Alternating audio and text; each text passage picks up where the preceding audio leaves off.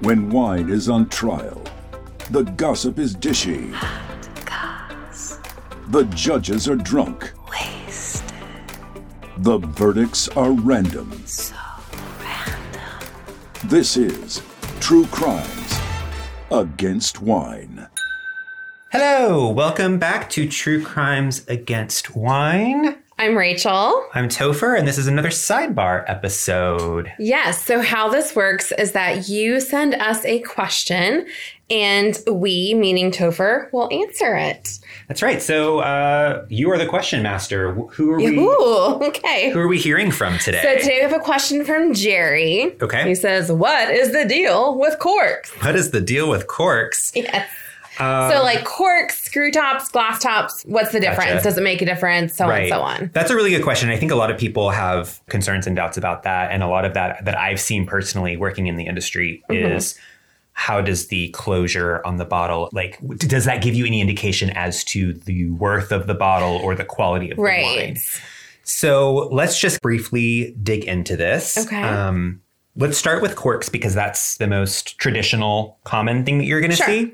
Corks actually came around in the 17th century when they began standardizing the size of bottles. So, you know, that makes a lot of sense. Think about it as, you know, before that they were sealing things with wax and you had to Gotcha. create different sized corks and stoppers and things like that. It was a lot easier once they began saying, no, this is just going to be the standard. Now we can kind of not so much mass produce because they didn't do a lot of that, obviously, in the 1600s, but you get the drift the pros of using corks Mm-hmm. today first of all it's extremely eco-friendly Okay. do you know what corks are by the way do you know what they're made of Cork, but do you know what that is a plant. it is so Okay. it's the type of wood it comes from the cork oak tree Oh, okay. yeah. So most of the corks in the world come from Portugal's cork forest. So it's just Okay. a massive tract of land that has these cork trees growing. That's a type of oak. These trees live to be over 200 years old. Shit. Okay. and the cork can be harvested up to 15 times during that lifespan. oh. So you're wow. not having to cut the trees down in order to make cork. What you're doing is you're waiting for it to get to a certain age and thickness, Mm-hmm. and then you're shaving a layer, like a ring, off from the outside of the tree. Oh, okay. So think about how you can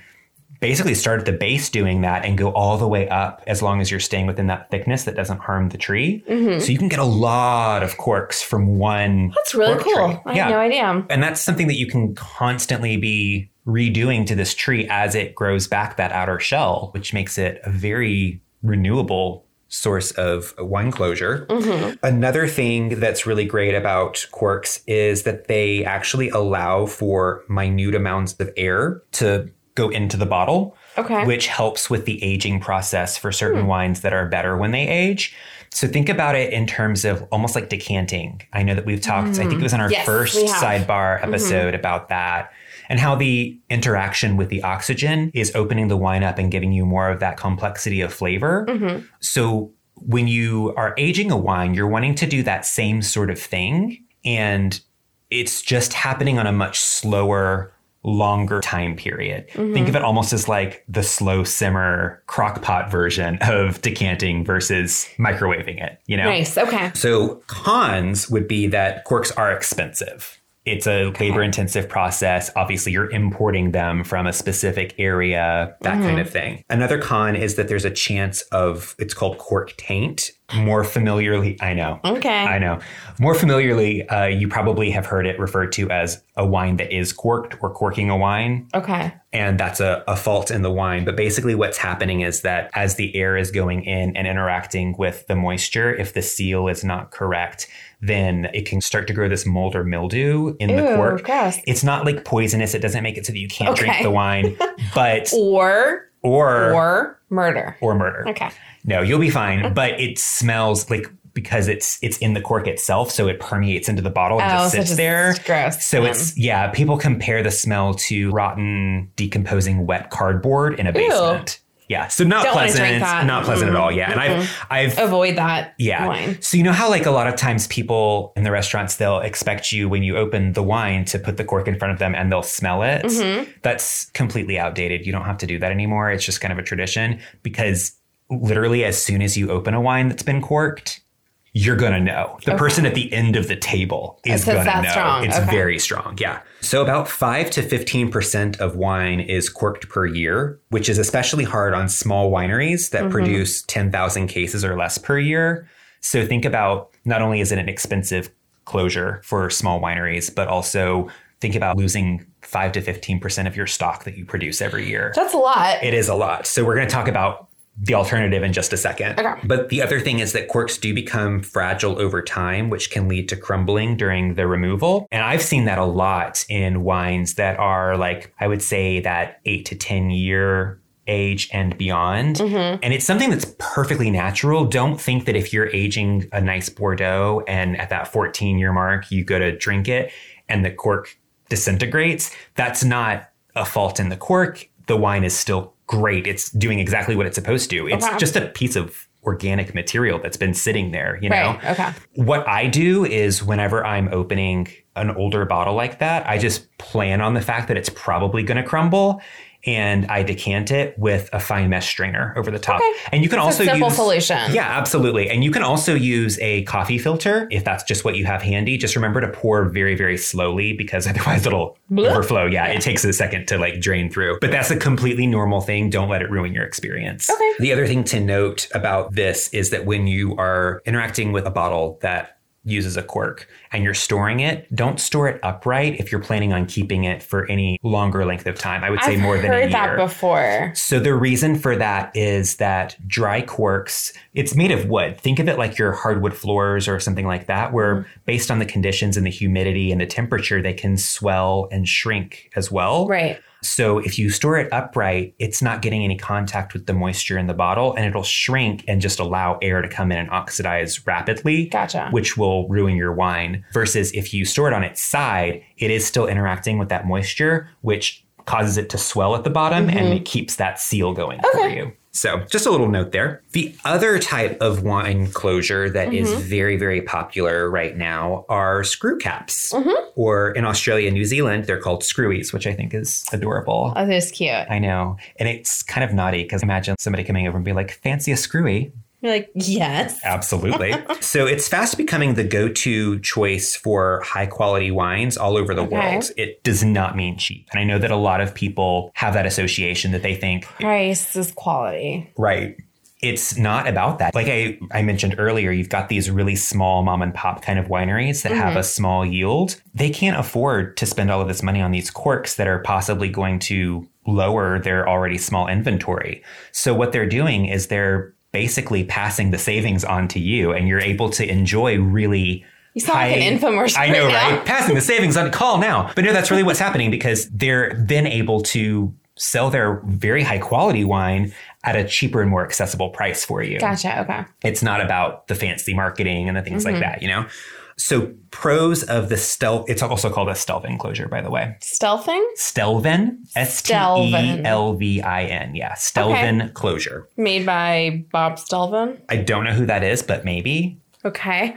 So the pros, Okay. no corked wine because there's no cork. Sure. It just keeps a strong seal. Don't need a corkscrew. Yeah, it's easy to open and then immediately reclose. So Yeah. it's really great for picnics and things Travel like that. to the Yeah. airport. Yes. As going one Go through I mean, security. I'm not going to judge that at all.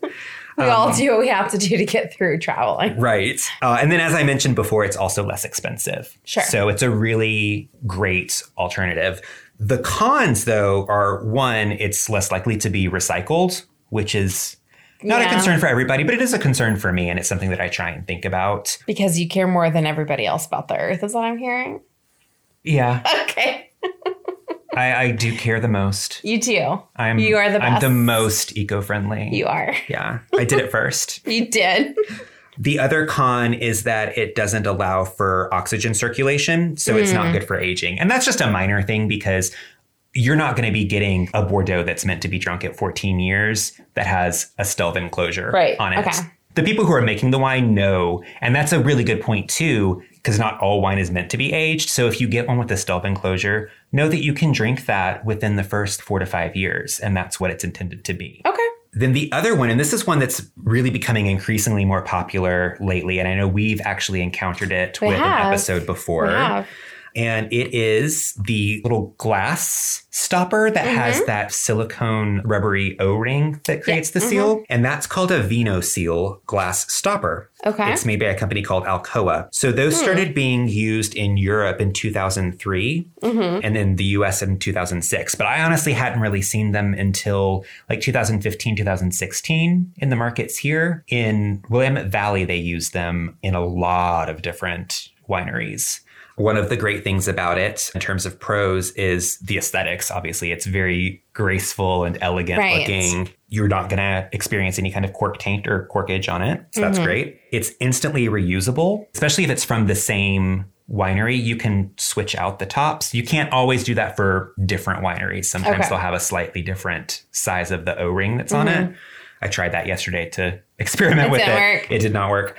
It's also airtight, which is great for preserving your wine if you're having a big dinner party and you still have half a bottle left over from one of the Mm-hmm. the wines. And it's also recyclable. Nice. Which is really great. And it's recyclable both in the sense of, yes, you can take it to your local recycling center that accepts glass, but also there are a lot of places in Oregon, as I was talking about, that use those. And they'll have little centers set up where you can just go and drop your glass bottle tops off there and they'll collect them like once a month or whatever and put them through like a really serious wash and then dis- redistribute them to the different wineries. Oh, I like So, that. yeah yeah, it's really it's really great. And then also, I, I forgot to mention this earlier. One of the cool things about corks and recycling is you don't necessarily have to recycle them because they are organic matter when Mm-hmm. they're a genuine cork. However, you can recycle them. And one of the cool things that they're starting to do in France in this smaller subregion is they've set up this factory kind of on the edge of the region and they encourage the locals to come and drop their real corks Mm-hmm. off there.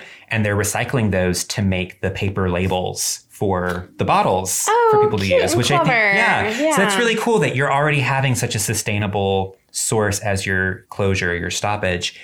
And then that gets another life as Yeah. the label on the bottle. So, really, the only one that is not a good alternative is the synthetic rubber corks. And Yeah. that is on a number of levels problematic. One is that it's not good for the environment at all. Mm-hmm. You can't recycle them. They're made of mostly plastic and Mm-hmm. some kind of synthetic rubber. And then also, they're the hardest to open because are. Oh, they, they're they such a pain. grip the inside of the bottle.